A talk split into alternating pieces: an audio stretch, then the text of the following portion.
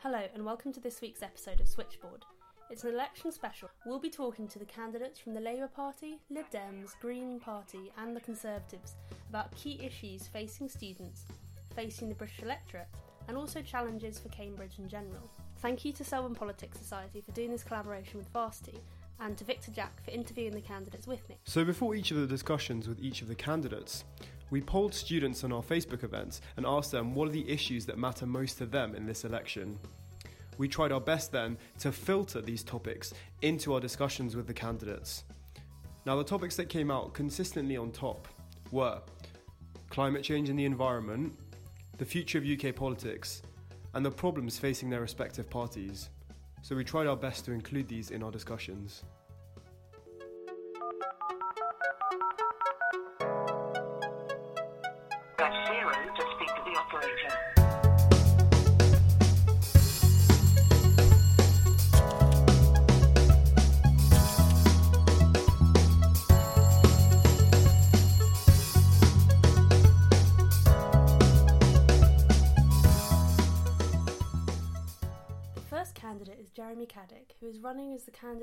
Green Party. He is currently the Dean of Emmanuel College, so some students in Cambridge will know who he is. And we'll be talking to him about the spending by the Green Party, climate change, and also local issues central to Cambridge. Hi, Jeremy. Thanks very much for coming. Um, it was great to have you at the talk earlier as well. Um, so, please, could you tell students in a brief few minutes why they should vote for you in Cambridge? They should vote Green in the coming election because of two words climate emergency.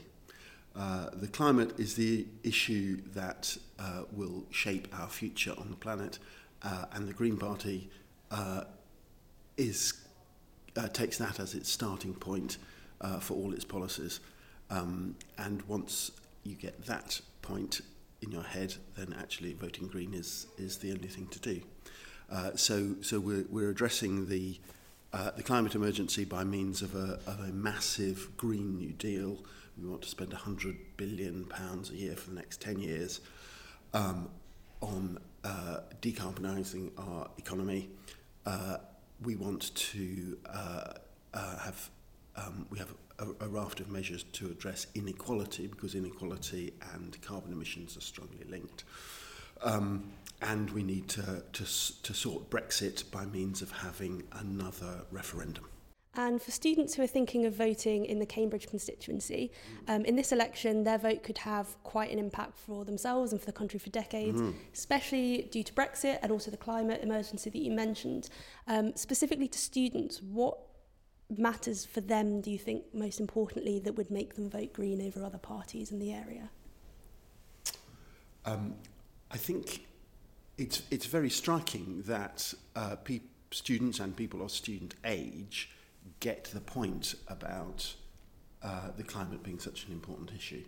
Uh, so, um, uh, as students look to life beyond university, they um, uh, uh, what's what's in it for them voting Green? They would actually be um, electing an MP who was working to to make that future possible and to safeguard it. Um, specifically about as as, as far as uh, student student finance, uh, the Greens would would abolish the system of uh, loans and fees that we have at the moment. Um, uh, higher education, in all education, is an investment for society, uh, so we think that should be free. On the Cambridge Green Party website, it states that you hope to use independent green thinking instead of the approaches used by other parties. What do you mean by this, and how do you think this approach is better than the one offered by, say, the Lib Dems or Labour? The uh, what what distinguishes green thinking is starting from the climate emergency, uh, and that changes political discourse in a whole lot of ways. It's more inherently collaborative. It isn't limited by what is regarded as the acceptable bounds of political discourse at the moment. It allows you to think radically because radical change is a given, it's coming.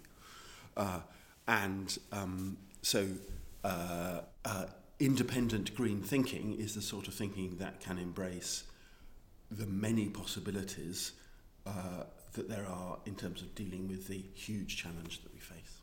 So you've been a strong supporter of divestment within the university. Do you see the university making progress towards committing or committing to this goal in the near future? And how do you think that whoever is elected as MP for Cambridge can pressure the university um, to do this? Oh, I think the divestment campaign has come a, a long way. Uh, was it three or four years ago when we first proposed the Grace? Uh, the, the, the university's position was basically uh, we're not allowed to talk about this. Now we've got to the point where the Vice Chancellor was saying um, 10 days ago uh, at a CUSU organised um, conference on divestment that uh, if the evidence showed that that was the most effective way of bringing about a carbon neutral future, then that's what we do. Um, so we've we've come a long way, and I think um, uh, I think we we will reach a tipping point where the university will get the point that actually associating themselves with old climate destroying technology, uh, such as oil companies, uh, is no longer acceptable. That shift has been really quite rapid, um, and so I can see that that tipping point might be closer than you might think. And, and in terms of, of, of what, what an MP could do, um, uh, one bit of potentially being an MP that I would absolutely love is visiting the Vice Chancellor and telling him that. So, at the end of the election cycle, mm. someone will end up in number 10. Do you think that the British electorate has been provided a good choice of who will end up there um, in party leadership of all the parties? Or do you think that actually party leadership can and should be better? Uh, yes, I think our political culture has become degraded and debased. Uh, the, two, the two people who, who might be in number 10 are Boris Johnson and Jeremy Corbyn, um, uh, n- neither of whom uh, inspire confidence in me. I think, um, uh, yes, we, we, we do deserve better. And what are your thoughts on the current Westminster system? Does it need a complete overhaul? Yes. Is this possible? And is it something that is possible in the near future, so the next five to ten years or so? Right. Uh, y- yes, it does need a complete overhaul. Um, uh, we need a proportional system for vote for electing the House of Commons. We need a reformed House of Lords that's also entirely directly elected. Um, uh, and we need to do that to give people um, a, a feeling that they own the political system, that they're involved in it. Currently, the first past the post system means that more than half the votes in the country are cast for parties who don't win. People don't feel represented, uh, and we need to change that. Uh, in terms of how, whether we can change that in the next few years, um, I think uh, if, if this current election produces a deadlocked parliament, then actually some sort of deal that involves a proportional system might be the quickest way of achieving that. Um, the, the, the, the Greens are in favour of the, the single transferable vote system, but the, um, the system that's used for the European election, the so-called D'Hondt system, um, we have the infrastructure for that. uh, that could be introduced literally overnight. Um, so yes, we can we can do that quickly. So, given the race in Cambridge is proving increasingly tight between the Lib Dems and Labour, if you had to tell students to vote tactically, if their vote were to tip the balance, who would you tell them to vote for and why? I'd still tell them to vote Green because um, uh, a Green vote is never wasted. You either get a Green representative, as happened in the European elections, or you communicate a message to the other parties that they really do have to be serious about their green policies. So if the parties were to, if yeah, if, if either Lib Dems or Labour were to lose by less than uh, the Green vote, they'd know that next time they had to be more serious about about their green policies. So um, I'd still tell, tell people to vote Green. But if push came to shove and um, you know, the Greens didn't stand any sort of chance at all um, between the Lib Dems and Labour. Is there not, not any sort of preference at all that you would tell students to vote for? Uh, I'd still tell them to vote Green. uh, we, we do get squeezed. and we did in the 2017 election, you know, the vote went down to less than 5%. Um, then it went up to more than 20%, 23% in the European elections. So I think things are flexible, but actually any Green vote is worthwhile. The Green Party have committed, or say they would, if they got into government, would want to spend a lot of money, especially Mhm. going into the climate emergency. Mm. What are examples of things you'd actually spend that money on um, to solve the, or to not solve the climate emergency, but to address the Yes. climate emergency and try and reach the goal of more 2030 than 2050? Yeah. Um, well, we'd, we'd have to uh, uh, rapidly transform our power generation system, uh, so, which principally means um, wind power and solar power. Uh, we'd also have to uh, um, transform uh, the, the electrical network to, to, um, to cope with um, power that's generated um, sustainably. We'd have to address the issues of power storage. Also, if vehicles are electric, uh, then the um, uh, the national grid needs needs to be uh, needs a huge amount of change to, to to bear the loads that would be imposed on it. So those those are, that's one thing, the power system. Uh, we would um, rapidly build railways uh, uh, to replace um, road travel. Uh, we'd work on uh, agriculture, which is currently very carbon intensive. The most advanced sorts of organic agriculture can turn uh, the soil into a massive carbon sink. So we can we can actually reduce the amount of carbon in the atmosphere by having soil that's full of organic matter. Uh, we would plant lots of trees, uh, millions of trees. Um, as David Attenborough said, the, the, the best technology we have for carbon sequestration is trees. Uh, uh, yeah, So currently you are Dean of Emmanuel College. indeed.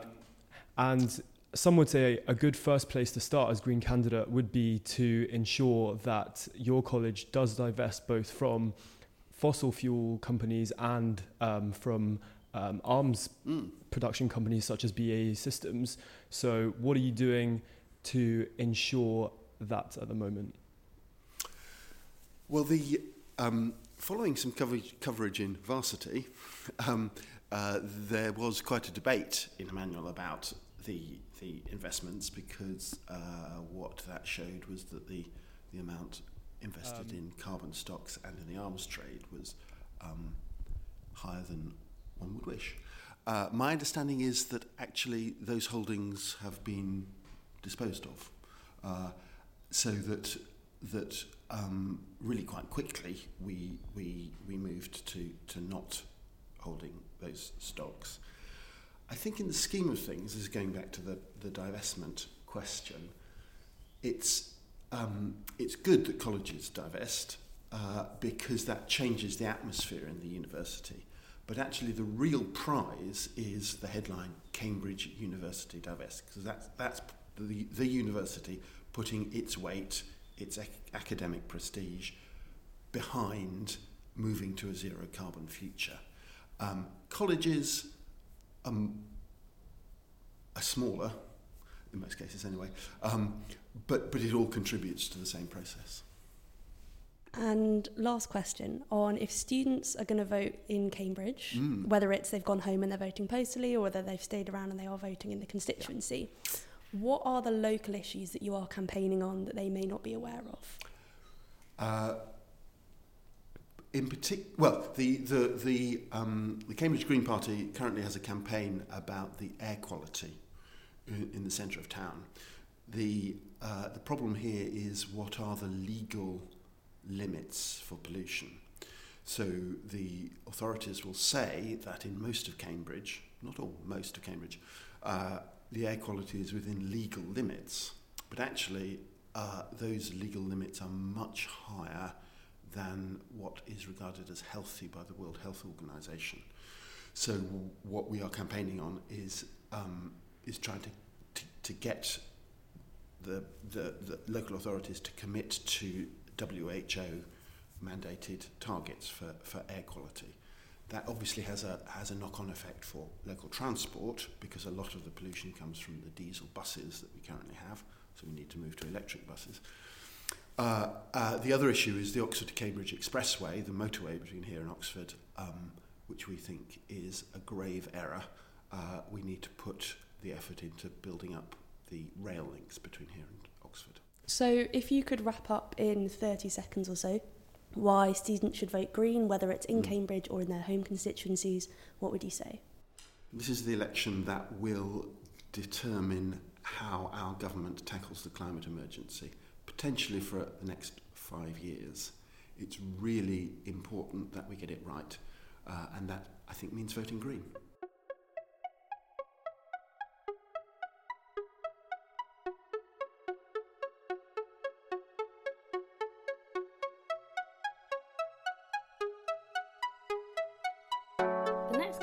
Daniel Zeichner, who's the Labour Party MP for Cambridge since 2015, where he took the seat from Julian Huppert, a Liberal Democrat MP.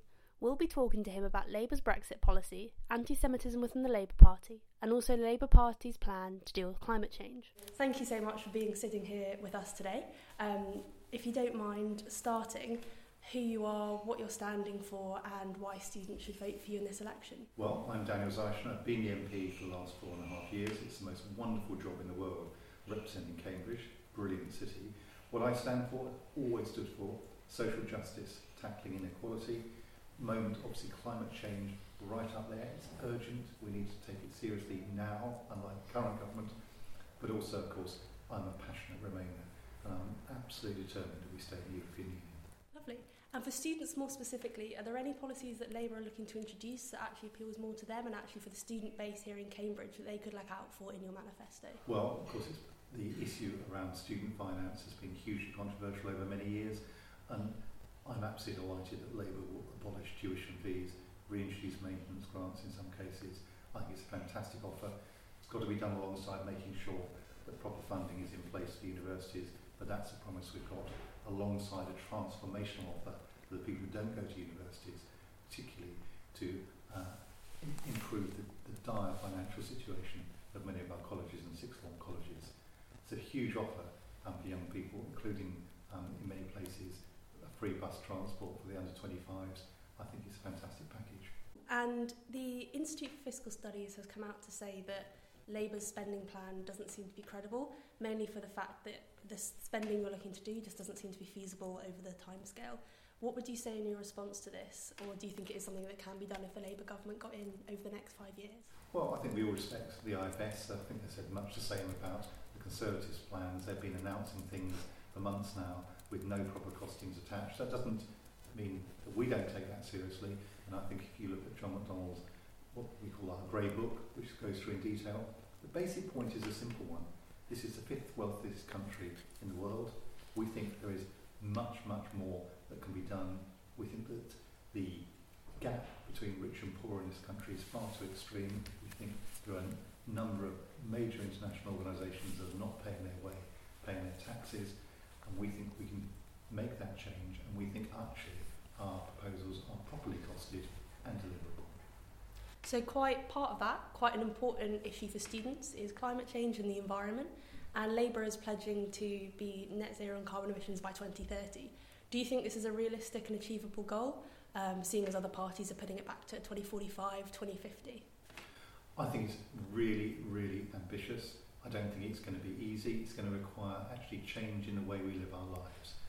I have um, been shadow transport minister. I sit on the transport select committee. One of the biggest things we need to do is reduce our emissions from our transport systems. We cannot go on using our current car-based systems. And one of the things I think is attractive about Labour's plans is that not only are we tackling climate change, we're tackling social injustice as well. For instance, the home insulation scheme. That, by taking on the energy companies, bringing them back under our control effectively, we can transform the energy efficiency of our housing in this country and do that in a way that does not require people paying up front. It's a fantastic scheme. It will work for everybody. I think it's an example of a government being actively involved rather than leaving it to the energy companies who basically have just been messing around for the last decade. What are the big ways that Labour want to actually reduce carbon emissions? It's a massive package. I'd say the overriding point I would make is that, um, and Mariana Mazzucato has talked about this, you've got to have clear goals that your economy is driven by. And at the moment, the goal of the British economy is returning profits for shareholders. We want to turn that round. We want to make the British economy absolutely driven by tackling climate change. That will create a million new green jobs. But in every sector of the economy, there are things, simple things we can do, like end the ridiculous conservative ban on onshore wind. Mm. People want a much more sustainable energy system. So we'll be building some of those big factories we need to create the batteries that will be needed as we make our shift to electric vehicles. Every part of the economy will be geared to tackling climate change. That's a huge difference. And what is your response to the Conservatives pledging £640 million towards the same goal, or to a different date, but um, towards climate change? Well, I think the Conservative record speaks for itself. I mean, they really have done very little so far. In fact, they've been, they've been arguing that we should cut fuel duties um, on, on petrol and diesel. That's extraordinary at a time of climate change. So I don't think they're serious, in eh, remotely serious about these issues. In the time I've been in Parliament, we saw them completely dismantle the support um, for solar in this country, which has had a huge knock-on effect. We were doing really well, um, and an awful lot of that has now fallen back. So um, they are just taking the wrong decisions, and we would take a very different view. So, just looking at your voting record, um, in December 2015, you actually voted against a motion that aimed to increase regulations on fracking, to extract shale gas in national parks, areas of outstanding natural beauty, World Heritage sites, sites and near points where water is abstracted for domestic and food production purposes. Why did you do this, and why should students take you seriously on the environment given this information? I'll need to check back on that because I suspect that was not the whole story. Quite often, what happens in Parliament is there are votes tied to other bits and pieces, and there will be a reason for that. But I'm very happy to go, go away and look at that. I've been opposed to fracking for a long time. I'm pleased the government's finally come to that conclusion belatedly, um, but uh, I will go away and check that. So, moving on to Labour's Brexit policy. So, we've all kind of heard this kind of idea of a new deal um, negotiated in three months and a referendum put it back to the people in six months by the Labour Party.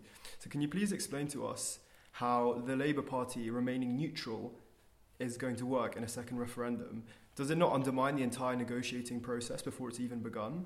You know, from the EU's perspective, why would they invest time and energy into the negotiation if the person who's negotiating it with them does not even want to fight for it in the referendum? Well, Labour's not going to be remaining neutral, I can tell you. Um, the, the leadership, sorry. Well, hang on. The leader is going to act as an honest broker. Now, if you're going to be the Prime Minister, actually, frankly, if you take one side in a referendum, you're basically saying, if you don't, it's back me or sack me. And I actually think it's actually quite sensible for the Prime Minister to stand aside, as Harold Wilson did, of course, on the first referendum. I don't think it's going to be difficult to negotiate a soft Brexit with the European Union because um, basically they want us to stay in, um, and this keeps us far closer, which is a much simpler set of arrangements. I think that can be done relatively quickly. Keir Starmer, who will be leading for us on this, I think would, would, would tell you that those discussions um, have already been underway. So I think going to be done quickly. I think when you get to it, um, personally, my view would be the best deal you can possibly have is staying within the European Union, and I think that's the conclusion that most people would come to. But how would you be able to extract concessions from the EU if they know that then the leader? It's not, you this is it. It's not a zero-sum game. It's not like ex- extracting concessions. That's that's the UKIP Brexit Party view that these people are our enemies that you extract concessions from. They're not. They're our neighbours. They're our friends. We work with them.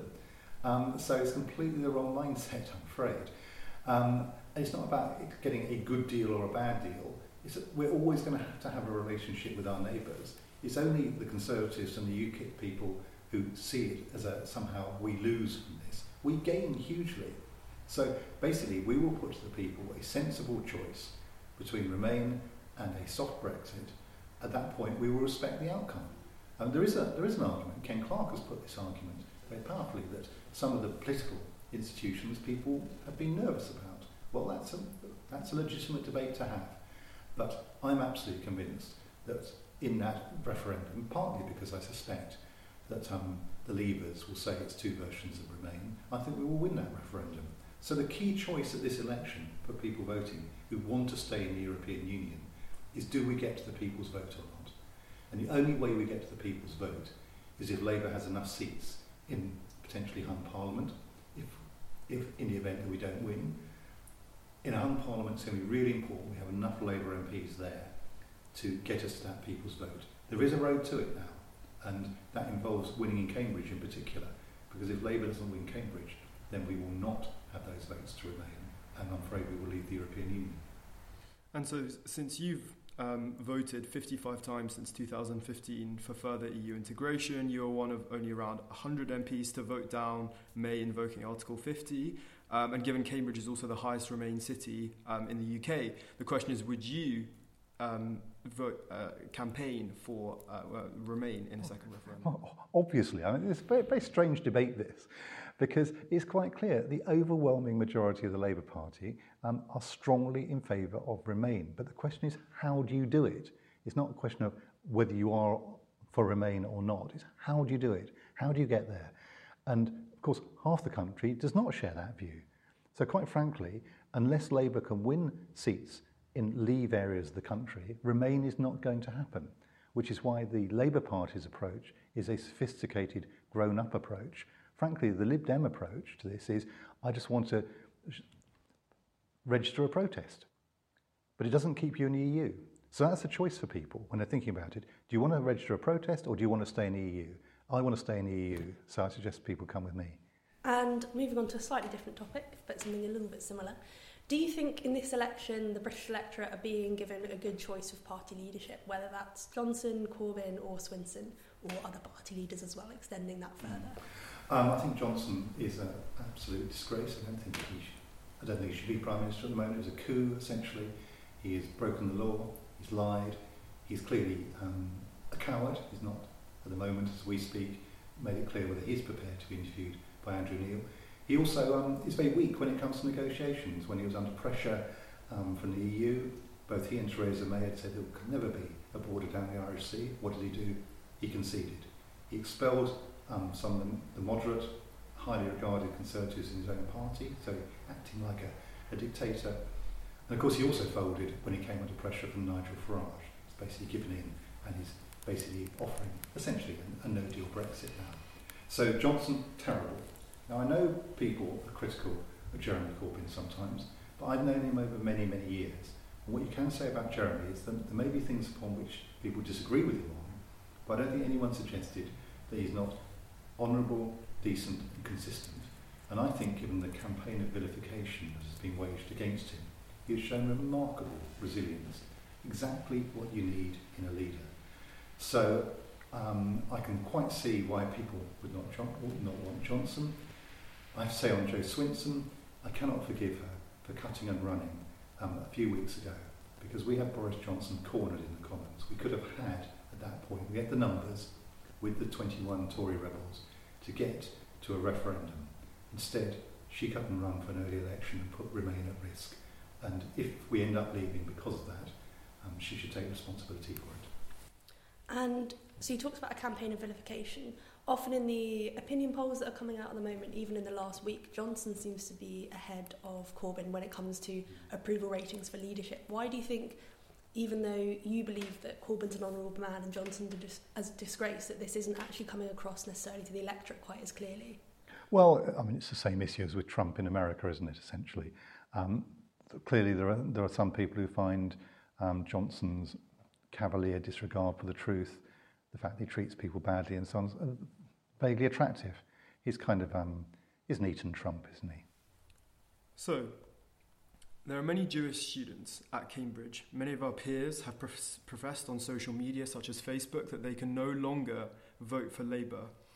Um, and recent polls have shown that 80% of Jewish people in the UK would not vote for Labour. MPs like Luciana Berger defecting, and the chief rabbi calling uh, party anti Semitism a new poison sanction from the very top just this week. Does the Labour have a systemic problem with anti Semitism, and should Corbyn apologise? Corbyn has apologised and he's right to do so because it is absolutely intolerable that the Labour Party a party of which I'm extremely proud and have been a member for over 40 years, should have any, any members, not a single member, who expresses in any way any racist or anti-Semitic views. Now we've consistently said, the Labour Party leadership has consistently said that we need to do more, and of course we need to do more. But my concern is, and I absolutely understand why people are angry about this, I feel profoundly sad and sorry about it. But my absolute heartfelt belief is that the concerns that are being expressed about people feeling unsafe under a Labour government will not happen. I absolutely believe that. So I don't in any way disrespect that view, but I do think the rabbi, chief rabbi, was wrong on that point. And all I can say is that I and many of my parliamentary colleagues are absolutely determined to make sure that no one feels unsafe in this country. But do you think that procedures should be strengthened? I mean, only 97 of the about 625 complaints against Labour Party members in the first half of this year were actually referred to the National Constitutional Committee, which has the power to actually expel people. Um, and you know you have responses. The Labour Party response to the BBC Panorama um, on anti-Semitism in the Labour Party, um, calling the staff that had spoken out about it and had a quote personal and political access to grind. Do you think more should be done and procedures should be strengthened in this regard? The Labour Party is a voluntary organisation, maybe four, 450,000 members. Um, I've worked in a national trade union, we've had similar issues ourselves. It's very, very hard discipline um, your members when some of them um, will take you to law. Um, it's not an easy process to go through. Should we do more? Of course we should do more. What I'm wondering partly is why is this happening? I think um, sadly some people joined the Labour Party in recent years who I wish had never come anywhere near the Labour Party. They do not share our values. But that's a difficult thing to sort out. Um, I'm not directly involved in those party processes, but certainly I would like them to be much more effective. I don't want a single person in my party who expresses any or holds any racist or anti-Semitic views. And we will do all we can to make sure that there are not such people. What I would also say though is it's not just the Labour Party that has this problem. Other political parties have problems, other voluntary organisations have problems. It's a problem across society that's partly why I'm in politics, to try and make sure that we, we deal with those abhorrent views. But could you personally pledge that if um, you came back into power, pledge to um, Cambridge Jewish students that you would try and influence and lobby the leadership of the party to take these things more seriously and strengthen the procedures? Well, we already, I and others have already been doing that. But the trouble is, it's one thing to keep saying it, you could actually achieve it. And uh, I think it's a hard thing to do, frankly, looking across all the range of organisations in society. We have a societal problem, and the Labour Party must do better, as all organisations must, to try and make sure that we influence those who associate themselves with us and, and join us, because we do not want such people. Where do you think the future of British politics is heading, especially once Brexit is finish with, if it ever is done, um, is the kind of view that some people have that it's going to keep going for a long time. Where do you think British politics will go after that? I think it very much depends what happens um, in this election. I think if we get to the people's vote in the referendum, actually that will, will probably resolve that for, for a period of time. Um, the underlying issues, I think, are much more difficult. Um, I think part of the reason um, half the country wants to leave the European Union is because they're pretty fed up with life in general. And I think it's pretty clear why that is. And that's why Labour's radical social and economic programme is so important. I think you've got to deal with the underlying causes as well. Um, politics is vital. It will, it will go on. I think where we're going to move on to are some of the bigger challenges about kind of changes in the way we live our lives to tackle the climate crisis, um, but also to tackle um, what is going to be a very difficult series of challenges around automation and the changes that's had on people's working lives. Because that's also part of this problem, the, the insecurity, the gig economy, the transfer of responsibility away from employers to individuals.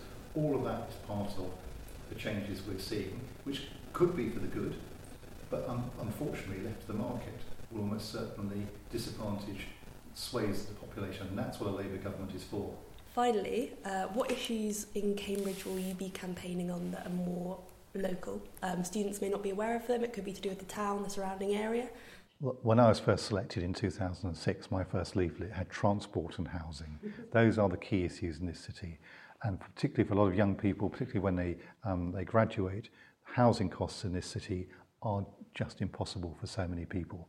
That's again is why I'm excited by Labour's proposals on a whole range of issues. Um, for council housing, which is absolutely essential in our city, but also for many more controls um, over private landlords, because at the moment it's, it's much too tough. Rents are too high. We're seeing far too many cases where they're constantly being renegotiated on a six monthly basis.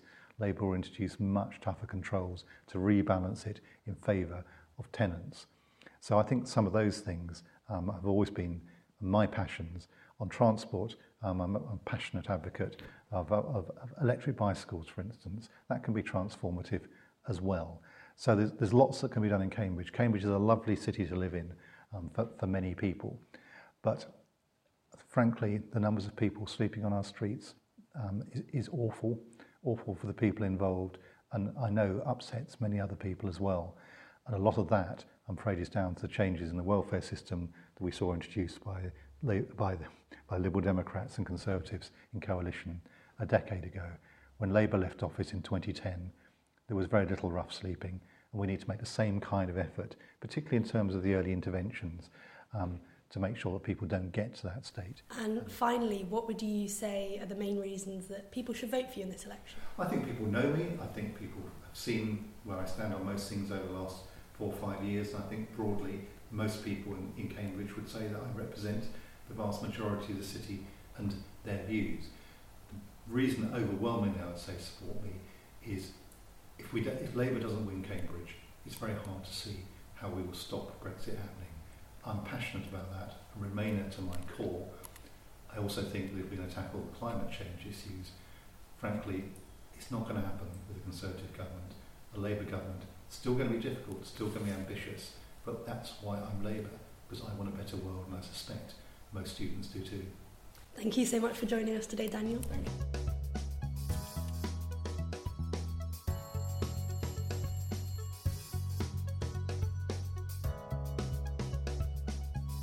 Candidate that we'll be interviewing is Rod Cantrill, who's running for the Liberal Democrats within Cambridge. We'll be talking to him about the Lib Dems Stop Brexit policy, the future of UK politics, and also about climate change and his links to it in the past. So, Rod, thank you for joining us today. If you want to start by just giving yourself a 30 second intro of who you are, your policies that you're standing on, and why students should vote for you in Cambridge. So I'm Rod Cantrill, I'm the Liberal Democrat parliamentary candidate here in Cambridge. I grew up in a mining community in Nottinghamshire and the reason why people should be voting for me in this election is because this election is once in a lifetime and it's all about Brexit. It starts with Brexit and it ends with Brexit. And so the reason why students should be voting for me is that I represent the one party that is the strongest voice for Remain in this election. And the one party that will work tirelessly in the next Parliament to achieve a second referendum and enable the people to vote again and hopefully remain in the EU. And why, more specifically, why should students vote for you? So, what policies are the Lib Dems putting out in their manifesto that really affect students? Well, clearly, Remain is a material policy in relation to the students, not just in terms of the, the country, its outlook, being open and international. Many young people want to travel in Europe and so forth, and if we leave, that has a major problem in relation to students. But not only that, in relation to climate change and our commitment to carbon zero over the course of the next 20 or so years. And not only that, also our commitment to fairness. That's not just fairness across the UK, but also fairness in Cambridge in particular, where basically I have three policies. One is a Cambridge living wage, which this year would pay £10.25, a local living rent for key workers based on a third of their income rather than inflated market prices. And then finally, making sure the council offers a bed every night for rough sleepers here in the city. And what you talked about Brexit. What do you think are some other key issues that are central to this election compared to others in the past? Well, clearly, climate change is a key issue. Um, Brexit is likely to be life changing. Climate, the climate crisis could be life threatening unless we act, unless we act now. And the reality is, is that many young voices over the course of the last six to 12 months have brought that issue back onto the public agenda. But we have to remember, tackling the climate crisis is at various levels. It is at the individual level, what we do as individuals, it's at our community level, it's at a national level, but more importantly, it's at an international level. And only if we remain at the heart of Europe will we be able to work with our international partners to tackle that climate crisis. So many people have criticised the Lib Dems for their policy of stop Brexit compared to perhaps just proposing a second referendum.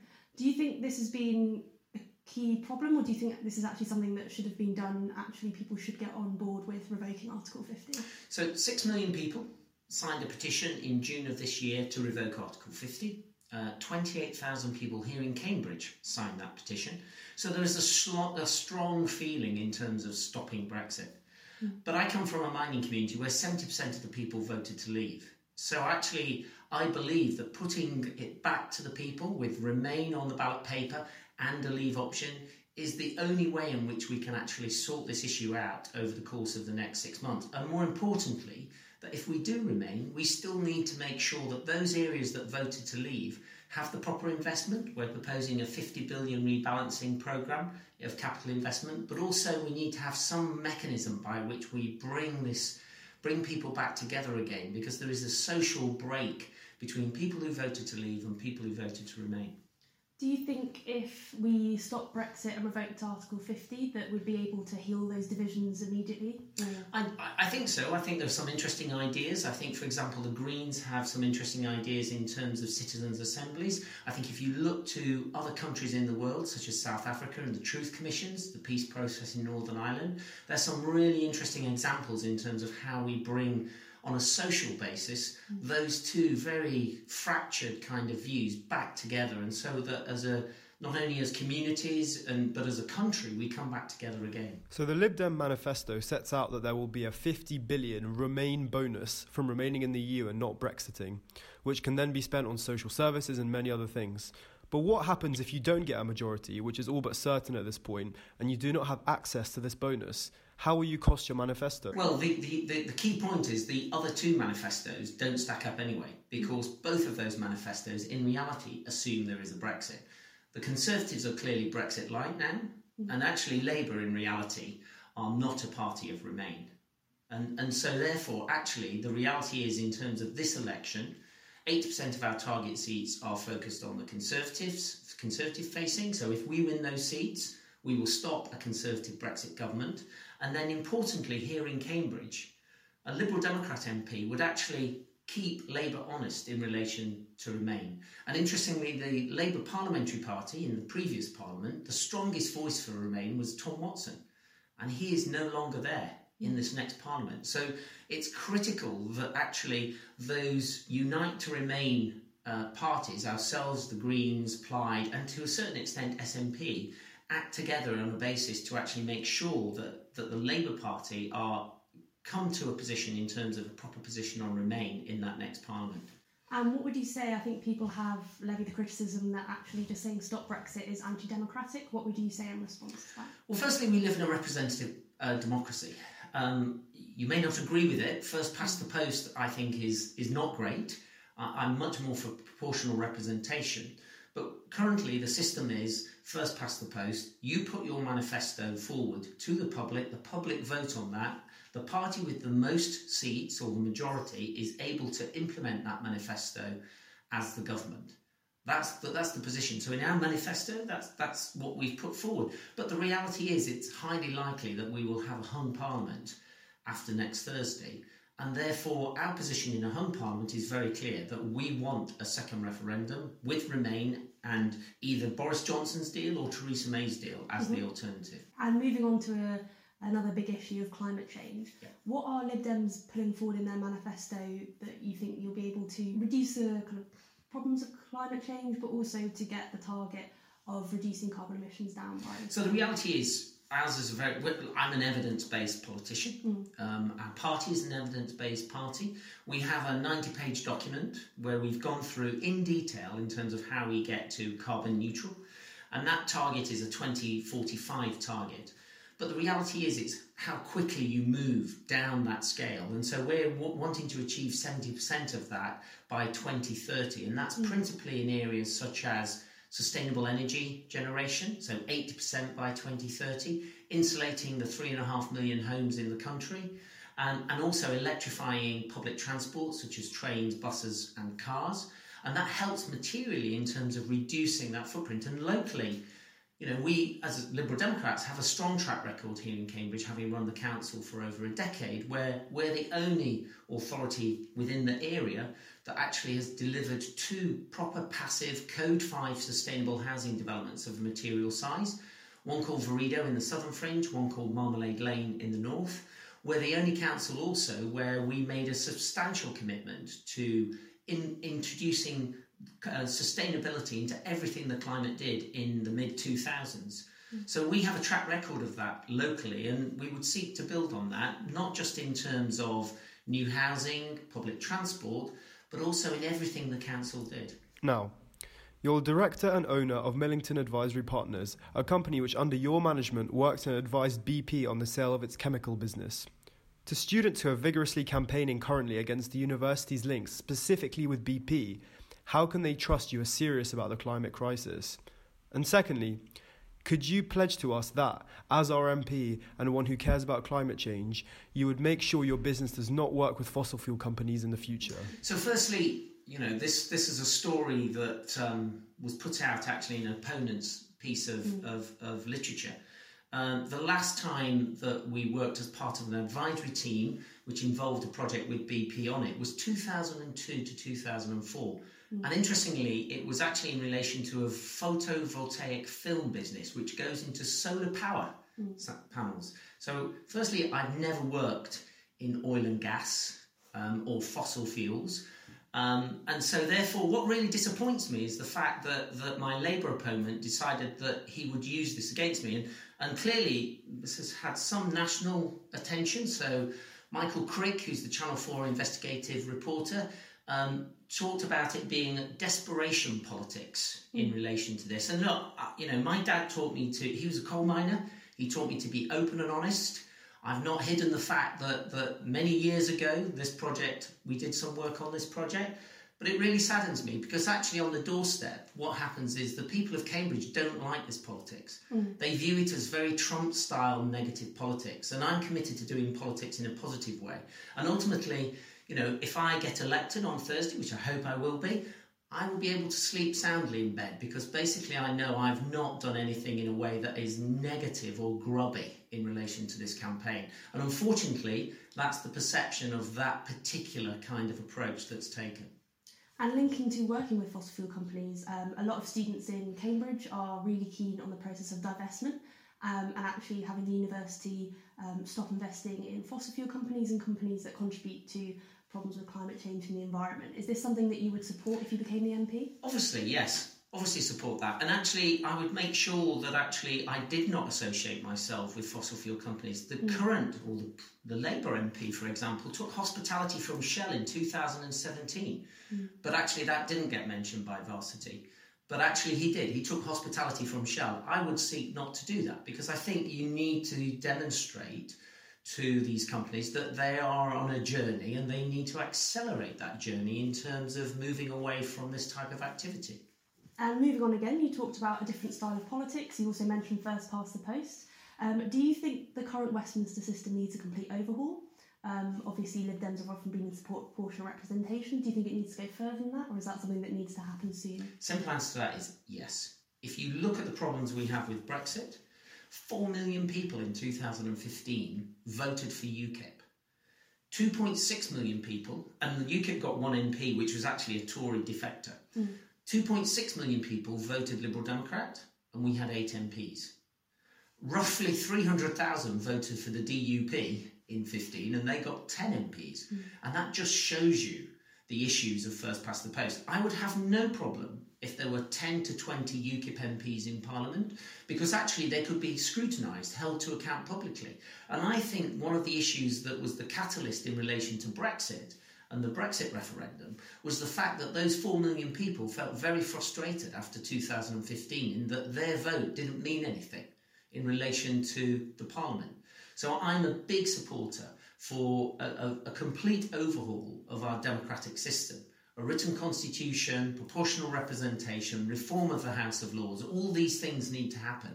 And Brexit has brought focus to the fact that our political system is broken in relation to the way in which we elect people to, to the Westminster Parliament. How do you think that change can be brought about? And do you think it's something that's more likely to happen after Brex- the Brexit process and once it's finished with? Well, it may be as part of a, a hung parliament in the next parliament that that could be a mechanism that actually is brought through, basically. Um, I wouldn't propose a referendum to deliver that change because I think I, I don't believe in referenda in relation to complex issues. I think we have to have a second one in relation to Brexit because we are where we are.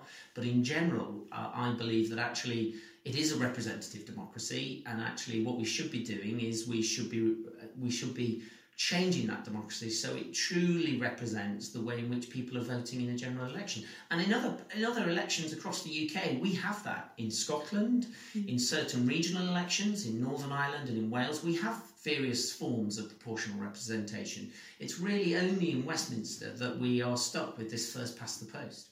And moving on again to talking about leadership at the election, do you think the British electorate, in terms of Corbyn, Swinson, and Johnson, are being offered a good choice when it comes to the leader of parties?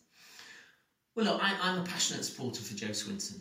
Um, I, she is a woman of the 21st century. Um, she has a career. Um, she has two young kids.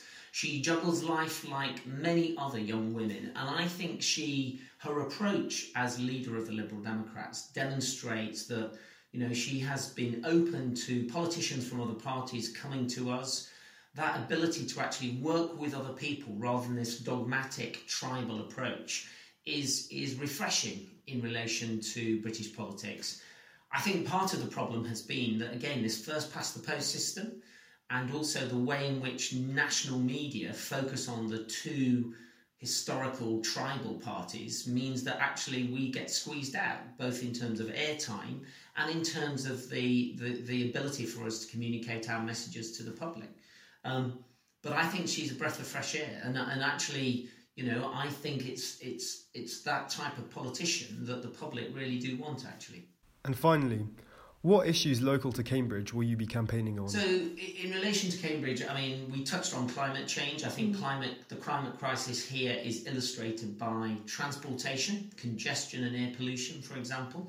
Um, I have publicly been committed to improving the public transport system in Cambridge for over two years. I was a candidate in the devolved mayoral election in 17. What I'd like to see is some tram or light rail system um, rather than digging tunnels, which is, a, a, in my view, a scheme which is basically not financially viable. Um, and that will be coupled with electric buses, sustainable transport, cycling, and pedestrian, getting people out of their cars. And that's critical. And then the other feature in relation to that is housing. And as I mentioned, building high quality, sustainable, passive housing, not just in terms of market housing, but importantly, social housing, such as council houses. I've proposed that we build at least another 1,000, 1,500 council houses over the course of the next five years or so. And that's critical because we have a housing register, housing waiting list of over 2,400 families in this city. And that illustrates the point that Cambridge is, is not a fair city. And I think one of the critical things for the MP is to make sure that it is a fair city. And so, just touching on those points I raised earlier, a Cambridge living wage, critical, £10.25 this year, linked to the London living wage, a local living rent, so that people who are doing those key jobs, the glue of the city, nurses, care workers, can afford to live in the city based on one third of their income rather than inflated market rents. Hmm. And then finally, the issue of homelessness, as you most probably seen on the streets. I mean, the City Council claim there's 27 people who are rough sleeping. Well, I'm a trustee at Wintercomfort for the Homeless, one of the homeless charities here in Cambridge. It's about 90. Hmm. And actually, about 50 of those do not have anywhere to go. And, and you know, we live in a very wealthy city, very prosperous city, and the least we could do is offer everyone a roof at night. Hmm. And finally, if you could wrap up in about 30 seconds why again people should vote for you in this election, what would you say? So, in this election, it starts with Brexit, it ends with Brexit. So on Thursday this week, the 12th of December, if you want to support a party that is, will re- tirelessly campaign to remain in the EU, you need to vote Liberal Democrat. Perfect. Thank you so much for joining us Thanks a lot.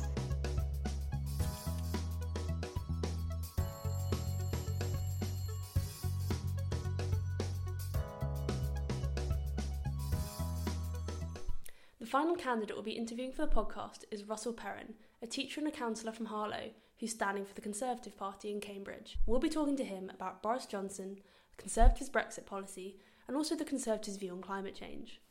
To start, uh, we'll just go with a general introduction of who you are, what you're standing for, um, obviously for the Conservative Party, but what does that mean for Cambridge, and what does that mean for students studying in Cambridge as well who want to vote in this constituency? Sure.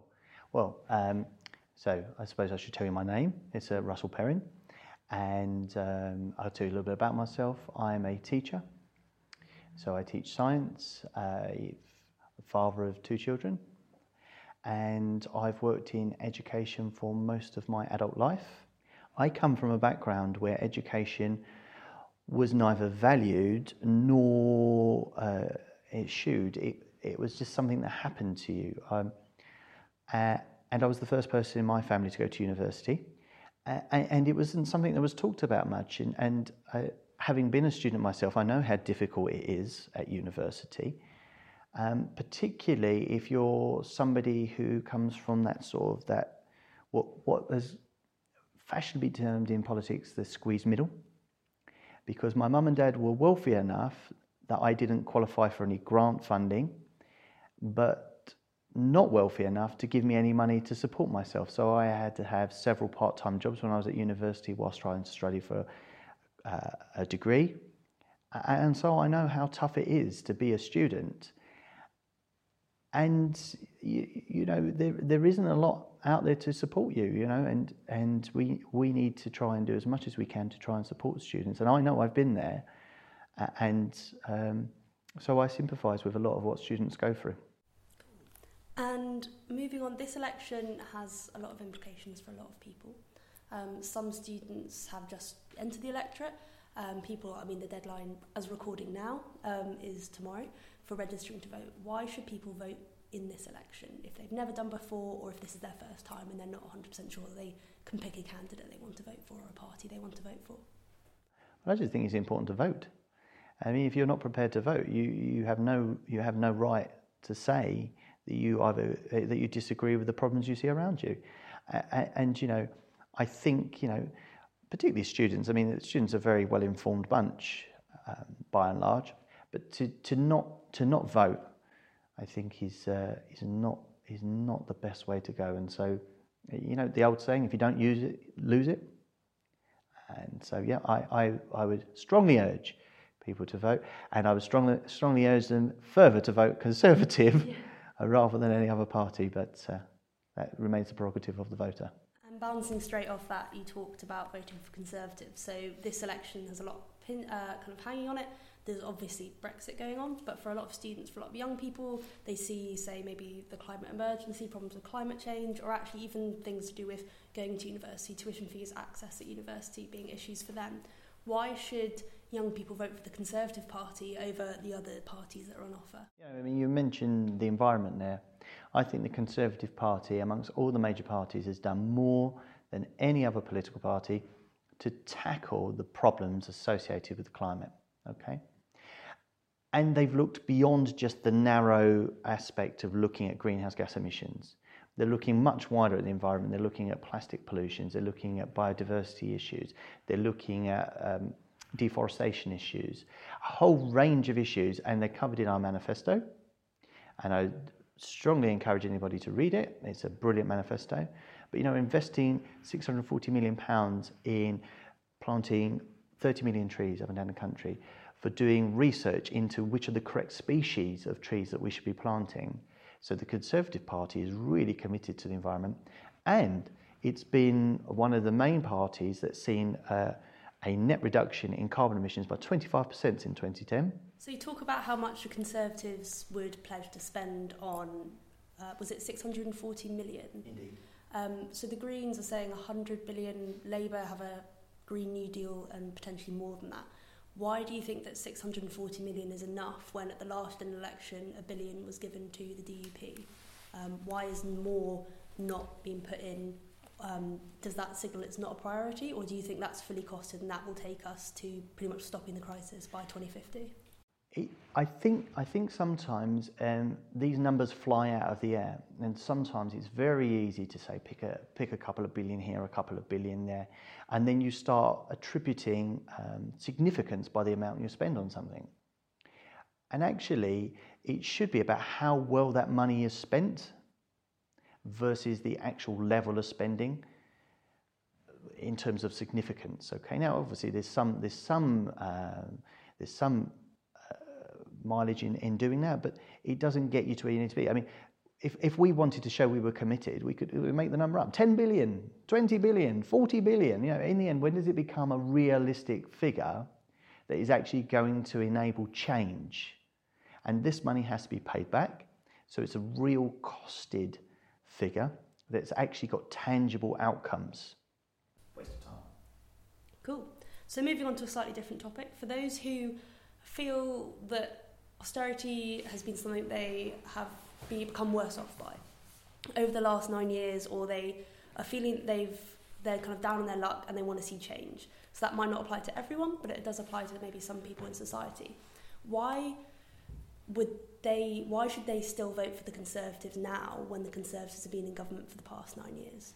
The Conservatives have done an awful lot to try and improve the lives of people with the limited scope that they had after the financial crisis. Let's not be any doubt, right? We make a mistake if we don't let people know the problems that occurred when there was a financial crisis. And you can attribute the blame wherever you want for that. Okay, and I'm not going to make a party political point at this moment in time about the reasons for that financial crisis.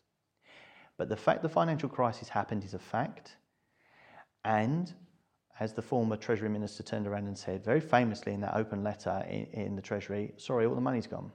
Now, that's not something that can easily be rectified overnight. And, and we were looking at a situation across Europe where we had the highest unemployment, uh, that, sorry, where we had record youth unemployment across the, the European Union, where there was a breakdown of civil order, and, and we saw this chain going around Europe where countries seemed to be failing on their sovereign debt.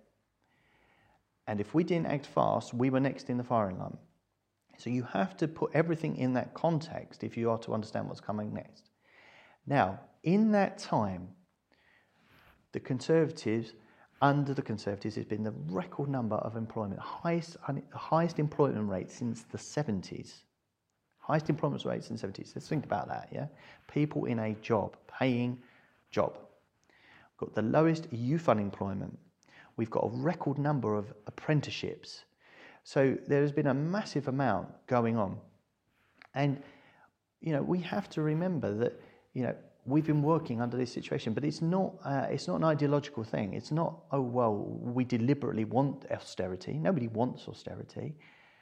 But the moment the money and the economy is now in a situation where we are balanced, where we can cope with that, we are putting record funding into the NHS, record funding into education. We're putting money into education. We're putting money into making streets safer, you know.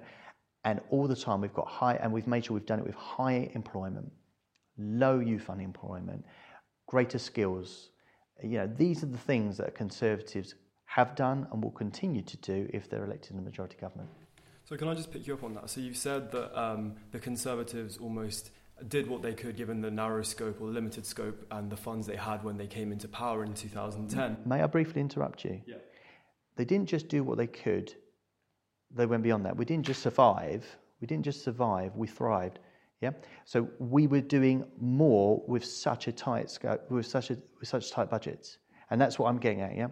The moment we've got more money, the moment we've got more money in the system, we haven't just sat back and gone, oh, well, hang on a bit. But it's really like the worst off in society that have been hit by austerity measures. Um, you know, food banks are now at record high numbers 1.6 million food banks across the UK. In the past five years, 165% jump in um, homeless people on our streets.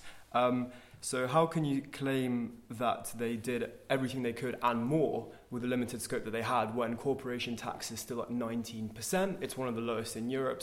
When there's consistent record of the Conservatives allowing tax avoidance, companies like Google and Starbucks having offshore accounts worth billions, how can you say that they've done what they can with a limited scope when they've allowed these big businesses to get away with things and allowed the, the worst off in society to take the biggest hit? Yeah.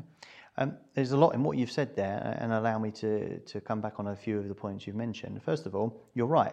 There is more that needs to be done in terms of Google and the big international companies, don't get me wrong. It was George Osborne that introduced the Google tax. So we can actually start tackling some of the issues you've mentioned. And it's not right and it's not perfect, and more will be done. But you won't get there by just arbitrarily raising the, the uh, level of corporation tax or the, uh, the basic rate of, uh, or the, the higher rate of income tax. You won't get there. So, in terms of corporation tax, uh, Boris Johnson actually did a speech for the CBI um, I think it was either this week or just the, the uh, latter part of last week, where he had to apologise to the CBI and say, "I, you know, I am reversing the promised uh, reduction in corporation tax because I'm taking that money and I'm investing it in the NHS." Um, and we've increased the basic, the the the, uh, the minimum wage level, and we're increasing the national insurance contribution uh, rate, so that over 31 million people are lifted out or receiving a, a tax break at the lower end of the scale. So we're not talking about the middle band, we're talking about working class people that are really at the lower band. So now people will get a tax break up to £12,500. That's a major lift for some people that are on very, very low incomes indeed. But just to clarify, you wouldn't raise corporation tax if you were in power? Well, as I said to you just a moment ago, Boris Johnson has turned around and said he is not going to introduce the tax cut, the, the corporation tax cut that, he, that people were previously um, previously intended to be because he's going to invest that money into the NHS. Many have accused Boris Johnson of being racist, misogynistic, and Islamic phobic for the comments he has made publicly. Now, the question really is do you think that he should apologise for saying these things? A simple solution that would have a huge psychological impact affected by the comments. Now, I'm not saying that there wasn't context, but I'm saying, do you think he should apologise for these things which he has said? Just to clarify, some of the things that Boris Johnson has said is in 2002 he described black people as pickaninnies with watermelon smiles. He's called gay people tank top bum boys, and um, he wrote that equal marriage is akin to bestiality. Um, he's compared Muslim women, uh, but just to so clarify, as last year to bank robbers um, that had litter boxes. So. Um, I think Boris Johnson has given account of himself on each of these occasions and um, where it's been appropriate for him to do so, he has apologised. But you, you talk about needing to know things in wider context. You know, I, I don't agree with everything my leader said. Know, I don't think any politician agrees with everything their political leaders or, or, or colleagues say, you know. But on some of these things, particularly um, with the Islamophobic comments as they've been branded, Boris Johnson was trying to make a point about women's equality and he was trying to promote women's equality. And I believe he was on the radio this week um, making that very same point. So, you know, it's not for me to turn around and demand that he make apologies for past comments. He's done that. There are more powerful people than me that have, have called upon him to do so. Um, uh, and I think that's all I can really say on the matter. But do you think that he should apologise for making those comments, which have offended a lot of people? I think anybody that offends somebody should apologise um, if, if the uh, intention was to deliberately offend, um, if somebody has mistakenly offended somebody, it's always good to find out why you've offended somebody, and, and it's just a natural thing that one should do. But as a leader of this country, obviously, the things he said have an impact on the psychology of the entire country. You know, some people would say that it normalizes this Which answer language. would you? What, what answer would you like me to give? Because I've given you my answer, and you've asked me again. So, which answer would you like me to give? And perhaps I could. Uh, I just wanted to know whether or not you would like him to apologise. And a direct and answer, I, yes or no. That's and what I, I and, like. I, and I've turned around and said that if somebody has said something offensive, I think the general principle is that one should apologise. Um, and, and that's where I've, uh, I've given you my answer. You talked about women's equality, Boris Johnson arguing that he was arguing for women's equality within the context of that column. Do you think when do you think that's something he's sincere with? There's been other comments in the past where um, I think it was at a forum and he, the Malaysian kind of leader was saying that they actually had 68%, 68% or somewhere around that, quite a high amount of women going into university. And he turned around and said, the women are going to university so they can marry and meet a man. Do you think those kind of comments, when they add up, actually give, especially women, the idea that Boris Johnson is someone who can lead our country effectively and actually does care about women's issues from a place of sincerity? Or do you think that's actually something that isn't quite true?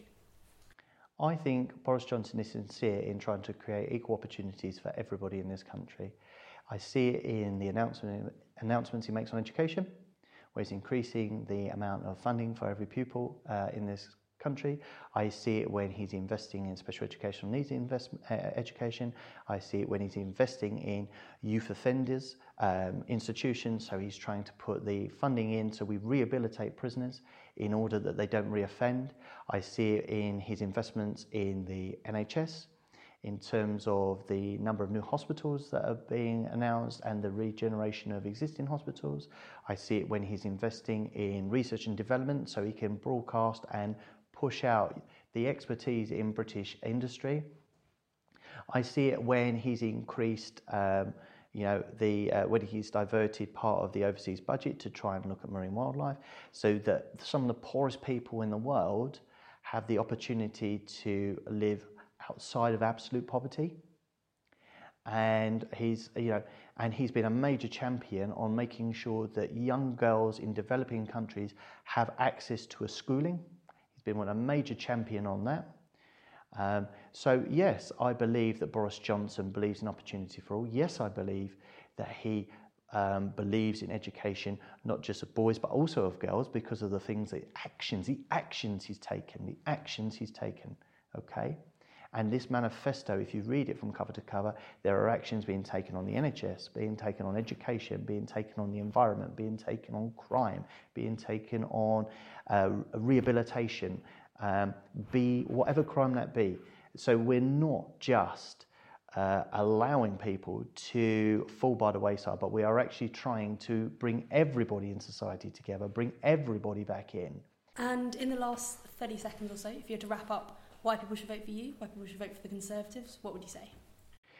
Conservative Party um, is we are the party of opportunity. You know, we will provide you with the mechanisms, the means, so that you can uh, lead your life uh, how you want to, regardless of your race, your orientation, whoever you are. So long as you have the, you know, the talent to go as far as you want, yeah. And we will put those mechanisms in place to support and help you.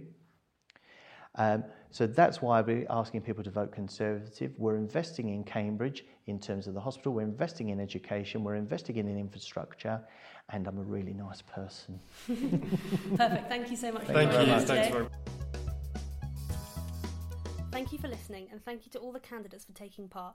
Make sure to vote on December the 12th, whether it's in person, by proxy, or by postal vote. If you want to keep up to date with future episodes that will be airing on Switchboard, follow us on either Spotify or Apple Podcasts, and we'll be back after the Christmas break. This has been Holly McCaskill for Switchboard.